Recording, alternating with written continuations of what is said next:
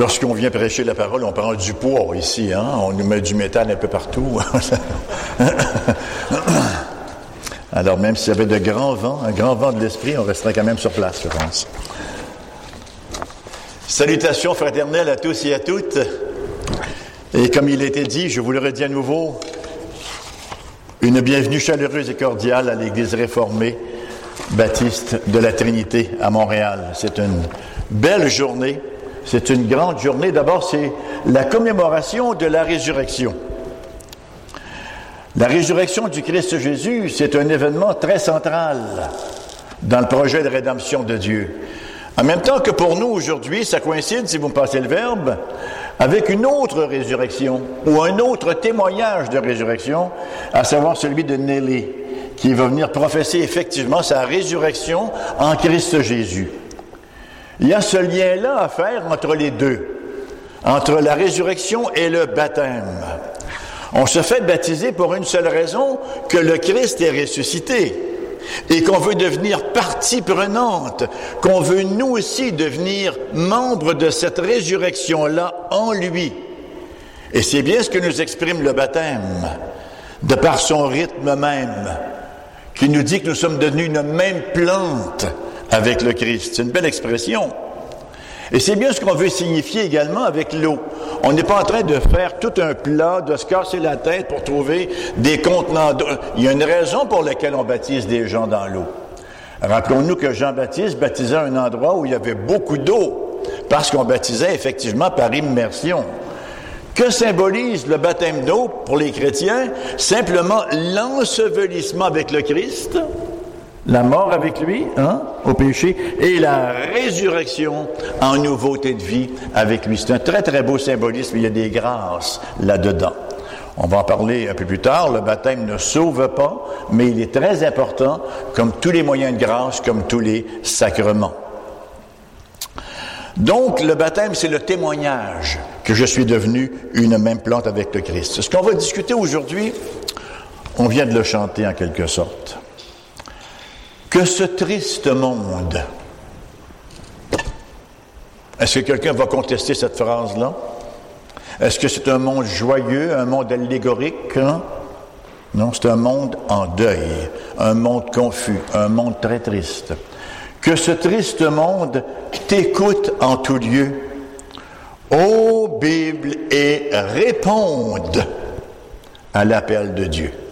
Il y a une seule réponse à donner à Dieu, c'est de venir à lui dans l'humilité et dans la soumission à sa divine gouverne.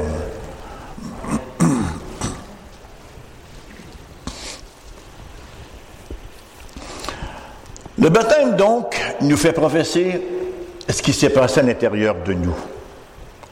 On a coutume de dire, même dans une autre tradition, mais on le dit dans un sens un peu différent, que c'est l'expression d'une grâce intérieure hein, euh, qui, qui, se manifeste extérieurement, en quelque sorte.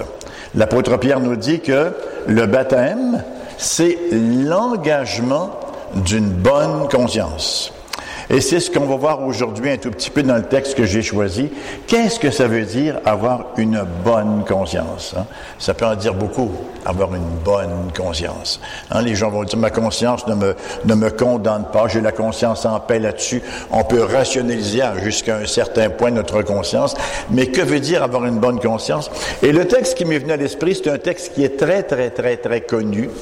Puis en plus, le Seigneur nous a fait la grâce de l'interpréter. Alors, il m'a sauvé beaucoup de travail, j'aurais pas à le faire. Hmm? Euh, tout ce que j'aurais à faire, c'est un commentaire ici et là pour euh, faire mettre de l'avant, n'est-ce pas, certaines vérités fondamentales qui nous sont données dans ce texte-là. On va le lire ensemble, si vous voulez. C'est dans l'Évangile selon Luc. C'est au chapitre 8, les versets 14, pardon, les versets 4 à 15. Et comme j'étais un peu dans la facilité, si vous me passez l'expression, j'ai choisi également un titre de prédication qui est un peu cliché. C'est un peu cliché, mais il, convey, il, il colporte, il véhicule, voilà, pardon, une, vérité. J'ai choisi le cœur du problème, c'est le problème du cœur. On connaît bien l'expression, et c'est vraiment une réalité fondamentale. Le cœur du problème, c'est toujours le problème du cœur. Donc, Luc chapitre 8, les versets 4 à 15.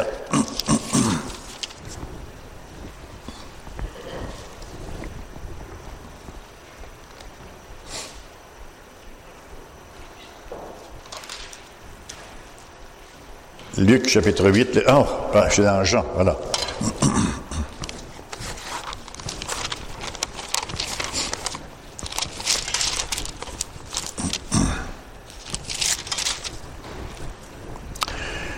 Une grande foule s'étant assemblée, et des gens étant venus de diverses villes auprès de lui, il dit cette parabole. Un semeur sortit pour semer sa semence. Comme il semait, une partie de la semence tomba le long du chemin et elle fut foulée aux pieds et les oiseaux du ciel la mangèrent. Une autre partie tomba sur le roc quand elle fut levée, elle sécha parce qu'elle n'avait point d'humidité. Une autre partie tomba au milieu des épines, les épines crurent avec elle et l'étouffèrent. Une autre partie tomba dans la bonne terre. Quand elle fut levée, elle donna du fruit au centuple. Après avoir ainsi parlé, Jésus dit à haute voix, Que celui qui a des oreilles pour entendre, entende. Ses disciples lui demandèrent ce que signifiait cette parabole. Il répondit, Il vous a été donné de connaître les mystères du royaume de Dieu, mais pour les autres, cela leur est dit en parabole, afin qu'en voyant, ils ne voient point et qu'en entendant, ils ne comprennent point. On ne s'arrêtera pas nécessairement sur cette réalité-là aujourd'hui. On va s'arrêter uniquement sur les quatre terres, ce qui correspond à notre thème d'aujourd'hui. Verset 11. Voici ce que signifie cette parabole. La semence, c'est la parole de Dieu. Ceux qui sont le long du chemin, ce sont ceux qui entendent, puis le diable vient et enlève de leur cœur la parole, de peur qu'ils ne croient et soient sauvés.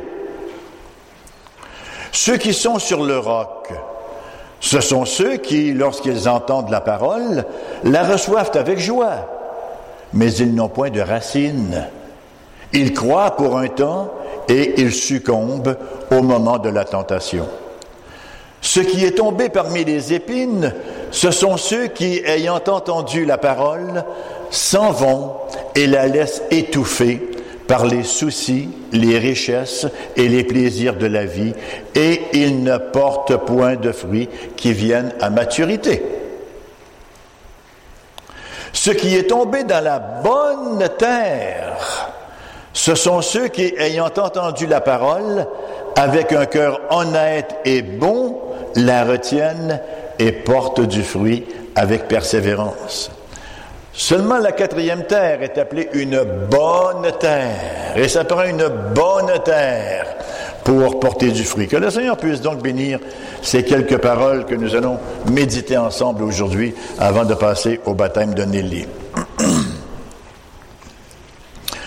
On retrouve donc le Seigneur ici en présence d'un très très large auditoire. Généralement, on se réjouit toujours lorsqu'il y a un large auditoire, on s'est dit ben là, il y a quelque chose qui se passe, il va y avoir un réveil, hein. mais c'est pas toujours le cas, loin de là, parce que les larges foules ne veulent pas nécessairement dire que l'œuvre de Dieu se fait. Tous ces gens-là qui étaient réunis autour de Jésus venaient pas nécessairement pour entendre son enseignement et parce qu'ils avaient confiance en lui. Certains pouvaient venir par curiosité, d'autres pour s'enquérir, d'autres pour quelque autre raison que ça puisse être. Quoi qu'il en soit, il y avait une très grande foule là. C'est facile de remplir une église, dit-on. C'est facile de remplir avec toutes sortes d'éléments avec toutes sortes de divertissements, avec toutes sortes de je ne sais trop quoi, et de faire en sorte qu'on attire les gens par les passions qui les animent et on remplit une église. C'est ce qui faisait dire au grand prédicateur baptiste Charles Spurgeon. Il faisait bien la nuance lorsqu'il disait nourrir les brebis et non pas divertir les boucs. L'Église est là pour nourrir les brebis. Le rôle des prédicateurs de la parole, c'est de nourrir les brebis. Le divertissement des boucs, le monde s'en charge. Christ, donc, était bien conscient que tous n'étaient pas venus pour entendre son enseignement. Hein? Jésus, d'ailleurs, était un pédagogue assez extraordinaire. Hors pair, dirais-je. Il utilisait un langage très imagé et ses paraboles en sont sûrement de très, très, très beaux exemples. On se demande parfois si Jésus aurait bien cadré dans un contexte réformé baptiste. On est parfois, comme réformé baptiste, quand on a une prédication toute simple, on est un peu gêné. Parce qu'on a l'impression que pour être réformé, il faut être compliqué. On ne pouvait pas être plus simple que le Seigneur Jésus. Surtout avec ses paraboles qui étaient tellement accessibles, qui parlaient du quotidien, qui étaient les images qui frappaient l'imaginaire des gens, de sorte que le message ne pouvait être manqué. Une parabole, c'est une histoire tirée de la vie réelle ou d'une situation réelle et qui sert à illustrer une vérité morale ou une vérité spirituelle. Alors on a ici ce que nous appelons une parabole du royaume. Et c'est celle du semeur. Et cette parabole-là, elle nous est présentée donc dans les versets 4 à 8 et elle nous est expliquée dans les versets 11 à 18. Ça, c'est rare que les paraboles nous sont expliquées, mais celle-là, elle l'est, elle l'est très clairement expliquée d'ailleurs. C'est une parabole qui traite de la manière dont la parole de Dieu, dont le message de Dieu est reçu. Alors, ce n'est pas uniquement une parole pour les gens qui sont à l'extérieur quand on fait de l'évangélisation. C'est une parole pour les gens qui sont aussi dans l'Église et qui écoutent cette parole-là semaine après semaine. Comment est-ce que je reçois la parole de Dieu? Et tout cela, nous dit le texte que nous avons aujourd'hui, est dépendant de la disposition, de la posture du cœur. Comment est-ce que je reçois la parole? Ça veut dire que le texte d'aujourd'hui, il est pour moi. Il est pour tous et chacun d'entre nous. Comment est-ce que j'écoute la parole? Qu'est-ce que je fais lorsque j'écoute un message? Est-ce que je dis c'est bon pour l'autre, c'est bon pour lui, c'est bon pour elle, ou si c'est bon pour moi? Et qu'est-ce que je vais faire avec ce message-là? C'est pas une conférence à laquelle je viens assister. C'est une parole de Dieu qui m'est livrée et qui m'interpelle et qui m'invite à vivre selon le plan du Seigneur. Et l'image, elle est très belle, elle est très bien choisie. Un semeur jette la semence en terre. Il le fait comment? Indifféremment? Non, il le fait avec attente. Lorsqu'on jette la semence, on s'attend à ce qu'il va se produire un fruit, à ce qu'il va sortir quelque chose dedans, parce que la semence est, à quelque part, elle est vitale, voyez. Et il sème sur tout le terrain sachant que plus il met des graines en terre, plus il est en droit de s'attendre à une mission abondante. Il sait par ailleurs que la puissance est dans la semence et non dans le semeur. Bien sûr que le semeur a une certaine importance, mais la puissance n'est pas en lui. Le, semeur ne se dit pas, ben, euh, lorsque je vais la mettre en terre, je vais aller avec une petite courbe. Peut-être qu'elle va pénétrer plus creux et produire plus de fruits. Ou je vais ajouter, je ne sais pas moi, du, hein, euh, quelque chose pour la rendre plus puissante, un petit peu de brintis, un peu de fertilisant, je ne sais quoi d'autre. Non.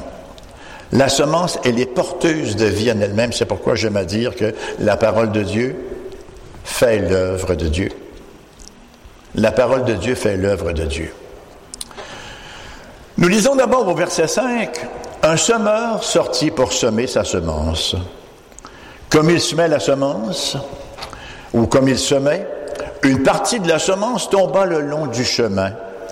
Elle fut foulée aux pieds et les oiseaux du ciel la mangèrent. Notre société n'a pas inventé le cœur endurci à la prédication de la parole de Dieu. Hein, il n'y a rien de nouveau sur le soleil à ce niveau-là. La situation était exactement la même au temps du Christ et elle est exactement la même de toute époque depuis la venue sur terre de l'humanité, depuis la naissance, depuis la création d'Adam. Et ce sol s'est endurci à force d'être piétiné au fil des ans. Et bien sûr, en raison de cet endurcissement-là, la semence qui y tombe demeure exclusivement en surface, ce qui donne un très beau jeu aux oiseaux de venir et de s'y nourrir joyeusement. La semence ne peut pas pénétrer, elle demeure totalement en surface et les oiseaux ont beau jeu. C'est ce que le Seigneur utilise comme comparaison pour dire que le malin vient faire son œuvre et une fois que cette parole-là a été semée, il n'y a pas de réponse. Immédiatement, l'ennemi vient avec toutes sortes hein, de manigances là et la parole est disparue comme si elle n'avait pas été reçue ou entendue. C'est la première terre où la semence est déposée. Et c'est une des résultantes qu'on voit encore et encore.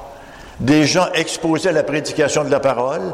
D'ailleurs, on voit ça dans les assemblées, on voit ça dans les foules.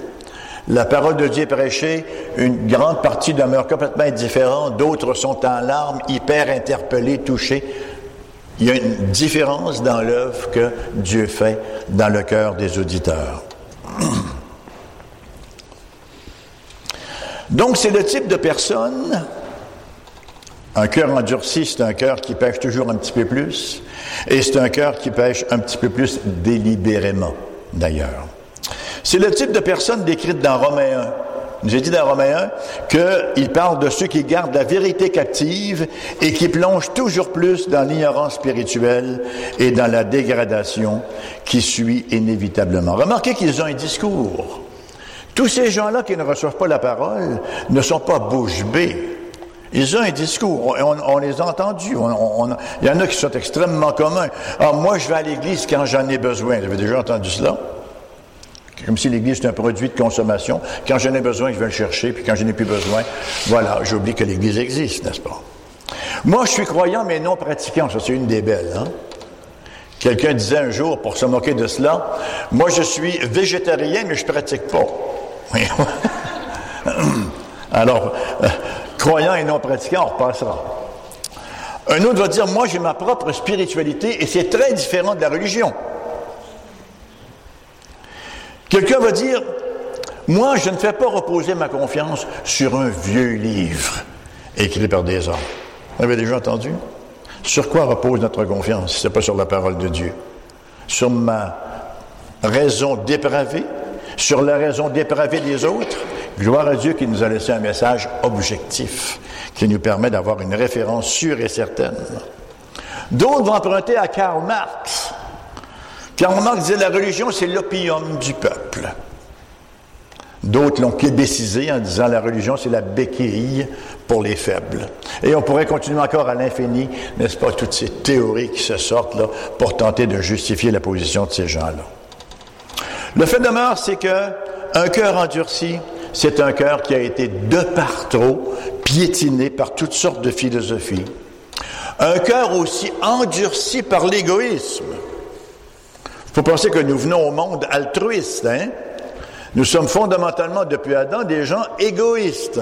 Alors c'est un cœur endurci par l'égoïsme, un cœur endurci par l'amour du péché. Il est devenu insensible, la prédication de la parole de Dieu n'a plus d'impact sur une telle personne, elle est devenue, vous connaissez l'expression, Teflon. Qu'est-ce que ça fait un Teflon? Il n'y a rien qui colle dessus. Voilà. Alors la parole vient, mais elle ne reste pas.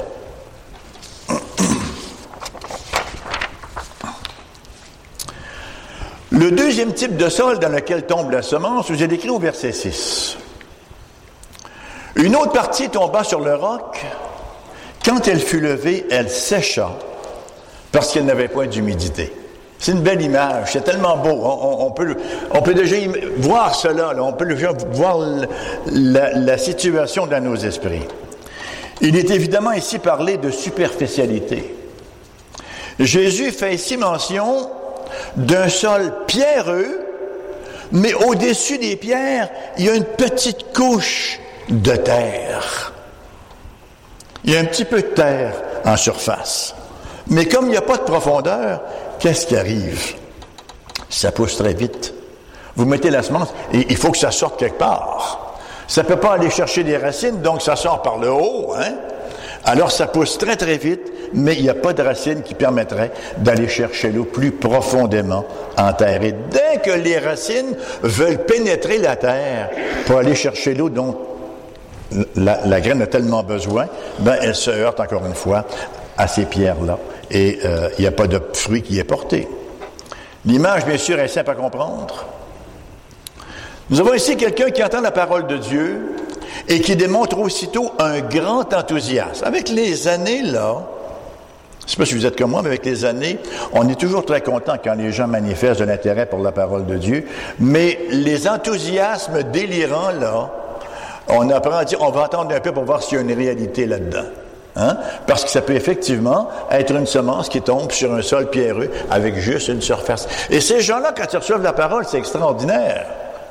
Ils sont très, très excités, n'est-ce pas? Il n'y a plus rien qui existe que cette parole-là. Ils vont fréquenter deux, trois églises parce qu'ils ont tellement besoin d'entendre la parole. Puis ils vont fréquenter des chrétiens, puis ils cherchent constamment à parler du Seigneur. Alléluia. Sauf que dans leur cas, ils ne cherchent pas nécessairement à parler pour leur édification, mais étant donné qu'ils n'ont pas de racines dans l'eau, il faut les arroser de l'extérieur. Et c'est précisément cet arrosage-là qu'ils cherchent et dont ils ont constamment besoin.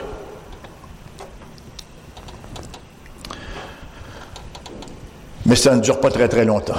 Chaque fois qu'il y a besoin d'aller chercher quelque chose, là, plus profondément hein, euh, dans le sol, ces racines-là ne vont jamais très creuses parce qu'elles se butent sur ce même vieux sol pierreux. Le troisième type de sol, c'est celui qui est rempli de ronces et d'épines. Et ces dernières vont étouffer la semence qui a été jetée.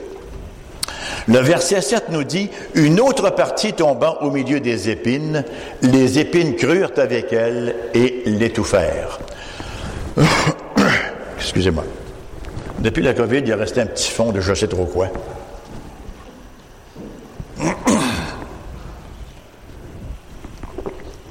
Alors, oui, ces gens-là qui reçoivent la parole dans les ronces et les épines, on se dit, c'est un peu normal. Il y a un combat dans la sanctification.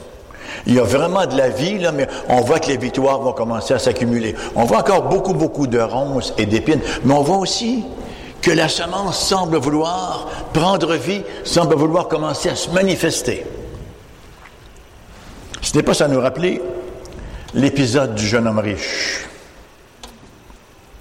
qui ne rêve pas de rencontrer le jeune homme riche? On parle pour son argent, là on parle quelqu'un qui dit Que dois-je faire pour avoir la vie éternelle? Est-ce que vous avez rencontré beaucoup de gens qui vous ont posé cette question-là? Non. 45 ans de ministère, j'ai jamais rencontré quelqu'un qui dit Mais que dois-je faire pour avoir la vie éternelle? Jamais on s'est posé cette question-là. Quelques-uns l'ont posé à, Pierre, entre autres, à la prédication de la Pentecôte.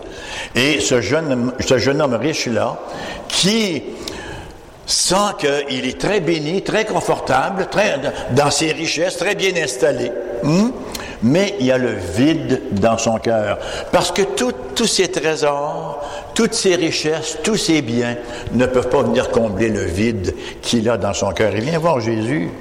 Il vient voir la bonne personne. Et il lui a posé la bonne question. Que dois-je faire pour avoir la vie éternelle? Qu'est-ce que vous lui auriez répondu à ce jeune homme-là? en bon évangélique, pour lui, dire Tu as juste à croire à Jésus? Il sera parti encore gros gens comme devant, heureux, hein, en disant Je crois en Jésus. Ça va beaucoup plus loin que cela. Quand on présente l'évangélisation, on n'est pas en train de présenter un évangile facile, quelque chose, passez-moi l'expression, de cheap. L'évangile, c'est extrêmement coûteux. On en célèbre la commémoration aujourd'hui, la mort et la résurrection du Seigneur Jésus-Christ. Non, Jésus pointe d'abord son péché, parce qu'il n'y a pas de salut sans repentance. Et ça, bien aimé, ça a été le combat de toute l'Église, et ça l'est d'une manière encore plus particulière aujourd'hui. On veut faire sauter la repentance. On parle beaucoup d'amour et on n'aura jamais assez d'amour dans l'Église. Mais l'amour se manifeste après que la repentance eut été signifiée. Aujourd'hui, il faut les aimer, il faut les entourer, il ne faut pas les condamner. on, est rendu dans une extravagance, on est rendu dans un extrême qui est très sérieusement inquiétant.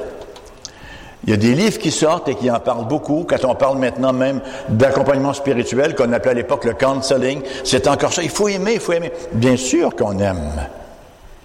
Mais il faut aimer comme la Bible aime. Il faut d'abord voir une repentance, une venue au Christ Jésus, et on accompagne, on a une très belle démonstration de cela avec euh, le jeune homme riche qui est venu voir le Seigneur, qui lui dit, oui, mais tes sous, ton argent, hein? Voilà. Et donne-le aux pauvres. Viens et suis-moi. Le Seigneur n'avait rien à cirer avec l'argent du jeune homme riche, voyez. Il était simplement en train de lui montrer que c'était son idole. Et effectivement, il nous a dit que le jeune homme riche s'est détourné. Il s'est détourné. Et il est parti tout triste. C'est tellement triste cette histoire-là, vous savez. Il vient à Jésus. Et la Bible nous dit, Jésus l'aima. Jésus ne manque jamais d'amour, voyez. Jésus avait de l'affection pour lui. Il avait de la tendresse pour lui. Jésus voulait son bien. Mais voilà, ça s'est terminé, passez-moi l'expression, en queue de poisson. Le point ici, qu'on mérite qu'on s'y arrête parce que nous vivons dans une société d'abondance. Nous vivons dans une société de distraction et de richesse qui mettent une énorme pression sur nous, qui nous présente de grandes exigences aussi. Notre richesse nous coûte très cher. Il faut noter que les ronces et les épines ne font pas immédiatement mourir la semence. Ça n'est pas du jour au lendemain. Ça se côtoie, ça se vit au quotidien. Il y a des combats et progressivement, les ronces et les épines prennent le terrain et finissent par étouffer la bonne semence. C'est avec le temps que les ronces et les épines l'emportent. Et c'est la biographie de plusieurs personnes qui ont fait profession de foi, mais qui n'ont pas persévéré. L'appât du gain, l'appât du gain. La mondanité, le jet set, hein, les a amenés à négliger les moyens de grâce. Ils se sont éloignés de leur Église, abandonné la lecture de la parole, abandonné la prière, et leur supposée foi s'est retrouvée au rang des souvenirs. Et c'est aussi une mise en garde pour nous. La richesse n'est pas un péché et la pauvreté non plus.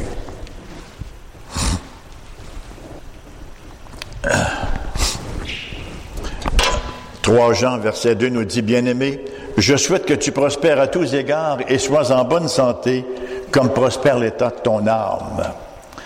Comme je dis souvent, la spiritualité ne consiste pas à être laid, pauvre et malade. On peut être laid, pauvre et malade. Ça peut être un statut que Dieu nous donne, mais c'est pas ça la spiritualité. Hein? C'est pas cette espèce de, de renoncement obligatoire là. L'avertissement a trait au danger que représentent les différentes conditions dans lesquelles nous nous retrouvons. L'une des plus belles prières de la Bible, à mon avis, se trouve au psaume, au proverbe 30, versets 8 et 9. Présentez-vous euh, au dépanneur, présentez-vous dans les guichets de l'Auto-Québec, et là vous avez une ligne de gens qui espèrent donc pouvoir gagner le gros lot, n'est-ce pas? Et dès qu'il y a un tirage, on aimerait donc pouvoir gagner le gros lot. Et les gens qui n'ont pas le moyen vont aller jouer au bingo avec des jeunes, c'est trop quoi, on veut gagner le gros lot. Hein, c'est une fin en soi. Écoutez bien la belle prière du sage Salomon au Proverbe 30, versets 8 et 9. Éloigne de moi la fausseté et la parole mensongère. Ne me donne ni pauvreté, tout le monde va dire Amen, hein? ne me donne ni pauvreté, ni richesse. Oups! Alors, éloigne de moi la fausseté et la parole mensongère ne me donne ni pauvreté ni richesse. Accorde-moi le pain qui m'est nécessaire, de peur que dans l'abondance je ne te renie et ne dise qui est l'Éternel, et que dans la dépauvreté, et que dans la pauvreté je ne dérobe et ne m'attaque au nom de mon Dieu. C'est une prière qui connaît vraiment le cœur de l'être humain. On n'a pas cette force intérieure pour être capable de gérer ces grandes bénédictions-là, ces grandes grâces-là. On n'a qu'à regarder à Salomon qui a eu un si beau départ. Hein. Bon, on ne dit pas qu'il a mal terminé, mais entre les deux, ça s'est détérioré un peu. C'est une lutte constante pour ne pas nous laisser bouffer par les soucis de la vie.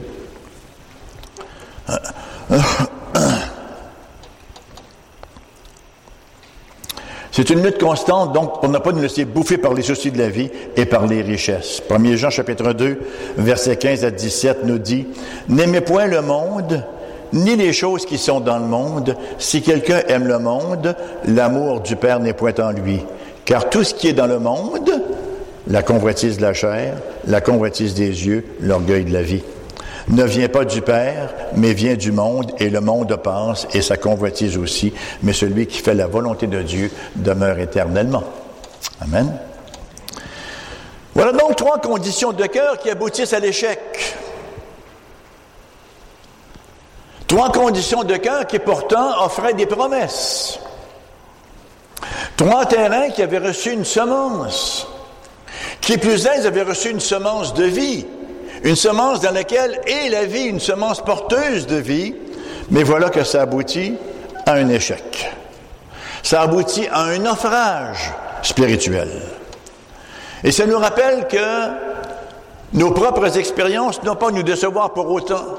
Parce que c'est effectivement ce qu'on voit au quotidien alors que le Christ construit son Église. Et sans vouloir aller trop loin et sans tomber dans les statistiques, hein, sur, sur quatre professions de foi, ici, là, nous en avons trois qui sont temporaires. Alors on peut s'attendre parfois à ce que ça se produise également aujourd'hui. Ce qui ne veut pas dire qu'on devrait se décourager pour autant. Cependant, il y a un sol qui est appelé la bonne terre. Un sol qui a été fertilisé par l'Esprit de Dieu et là, la vie prend place et produit du fruit en abondance. Au verset 8. Une autre partie tomba dans la bonne terre. Quand elle fut levée, elle donna du fruit au centuple. Après avoir ainsi parlé, Jésus dit à haute voix que celui qui a des oreilles pour entendre, entende. Nous voyons ici que la seule évidence d'une véritable réception de l'Évangile, c'est le fruit dans la vie d'une personne. La confession de foi, c'est une chose, mais le fruit, c'est la chose. Beaucoup de gens professent le nom du Seigneur Jésus. Hein? Encore, oui, je crois cela, comme disaient certains. Hein, oui, je crois. Beaucoup de gens même viennent à l'Église avec une profession de foi du Christ Jésus, mais on ne voit pas les actions qui en découlent, on ne voit pas le fruit qui en découle. Et le fruit, c'est le fruit de l'Esprit. C'est l'amour, c'est la persévérance, c'est l'endurance, c'est l'acceptation des autres. C'est pas toujours être accroché dans les petits détails pour faire des plats. C'est ce désir de voir l'œuvre de Dieu avancer, quitte à faire certains, je dirais pas des compromis, mais en laisser passer certaines choses sur mes propres convictions parfois, si c'est pas cardinal, vous voyez. Alors c'est le fruit dans la vie d'une personne, un fruit de persévérance. Non pas que nous soyons sauvés par les œuvres. Est-ce que Jacques, le frère de Jésus, dans son épître, dit que nous sommes sauvés par les œuvres? Pas plus que Paul. Il est simplement en train de nous dire que les œuvres viennent rendre témoignage que j'ai une foi salut.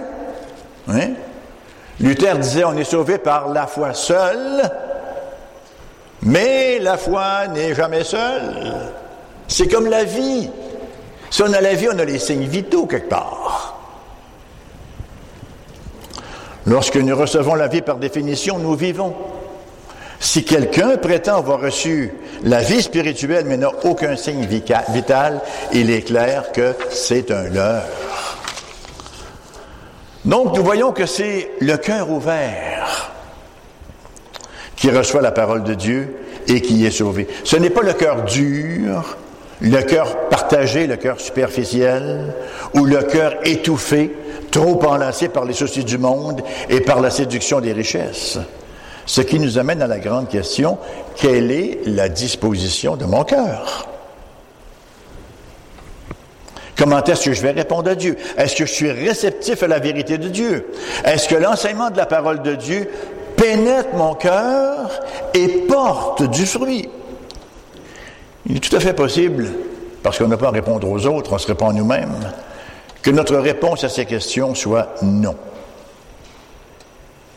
Et nous pouvons en effet admettre que notre cœur est endurci, ou superficiel, ou extrêmement absorbé par la séduction des richesses et le souci de m'enrichir. Il est vrai qu'on ne peut pas changer notre cœur, pas plus que les sols pouvaient changer leurs conditions. Cependant, il y a quelqu'un qui peut le faire. Et c'est Dieu lui-même, par son Esprit Saint, qui peut venir transformer nos cœurs. Il est le grand jardinier des cœurs et il a le pouvoir et l'art de disposer les cœurs à la réception de sa semence. Écoutons les paroles qui nous sont laissées par le prophète Ézéchiel. Ah, excusez, au chapitre 36, versets 25 à 27. Je répandrai sur vous une eau pure et vous serez purifiés. Je vous purifierai de toutes vos souillures et de toutes vos idoles. Je vous donnerai un cœur nouveau et je mettrai en vous un esprit nouveau. J'ôterai de votre corps le cœur de pierre et je vous donnerai un cœur de chair. Je mettrai mon esprit en vous et je ferai en sorte que vous suiviez mes ordonnances et que vous observiez et pratiquiez mes lois. Qu'est-ce qu'on veut de plus? Le Seigneur n'est pas en train de nous dire, voici ce que tu dois faire. Hein? Le Seigneur nous dit, voici ce que je vais faire. Si tu viens à moi, si tu acceptes de reconnaître que tu ne peux pas le faire par toi-même, si tu te donnes à moi que tu deviens mon disciple, voici l'œuvre que je vais faire. Enlever ton cœur de pierre et mettre un beau cœur de chair, obéissant, qui aime son Dieu, désireux de suivre ses paroles. Libérer de notre propre endurcissement, de nos propres passions. Libérer de tout ce qui nous rend captifs et qui nous garde esclaves. On pourrait, on pourrait pratiquement poursuivre un infini. Alors, on va revenir en terminant sur ce texte que nous avons lu au début du culte, Romains chapitre 6, versets 1 à 11.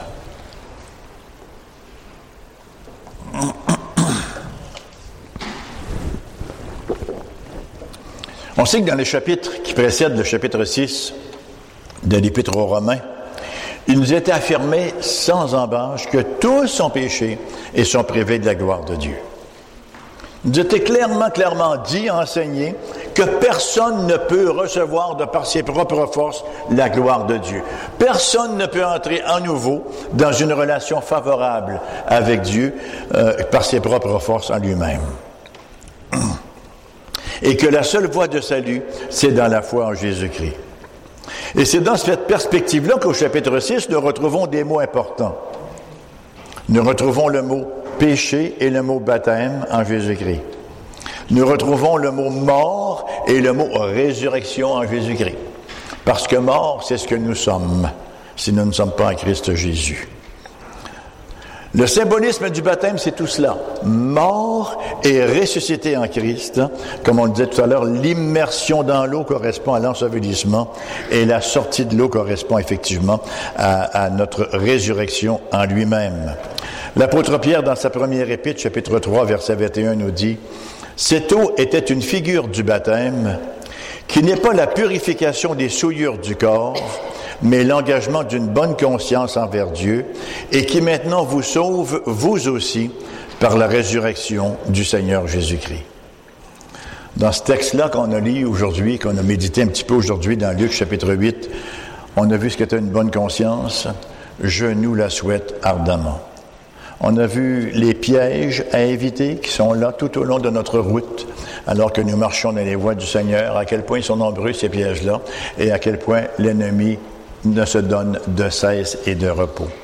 Puisse le Seigneur bénir les siens, puisse le Seigneur les garder et les affermir dans sa grâce puissante en Christ Jésus. Amen.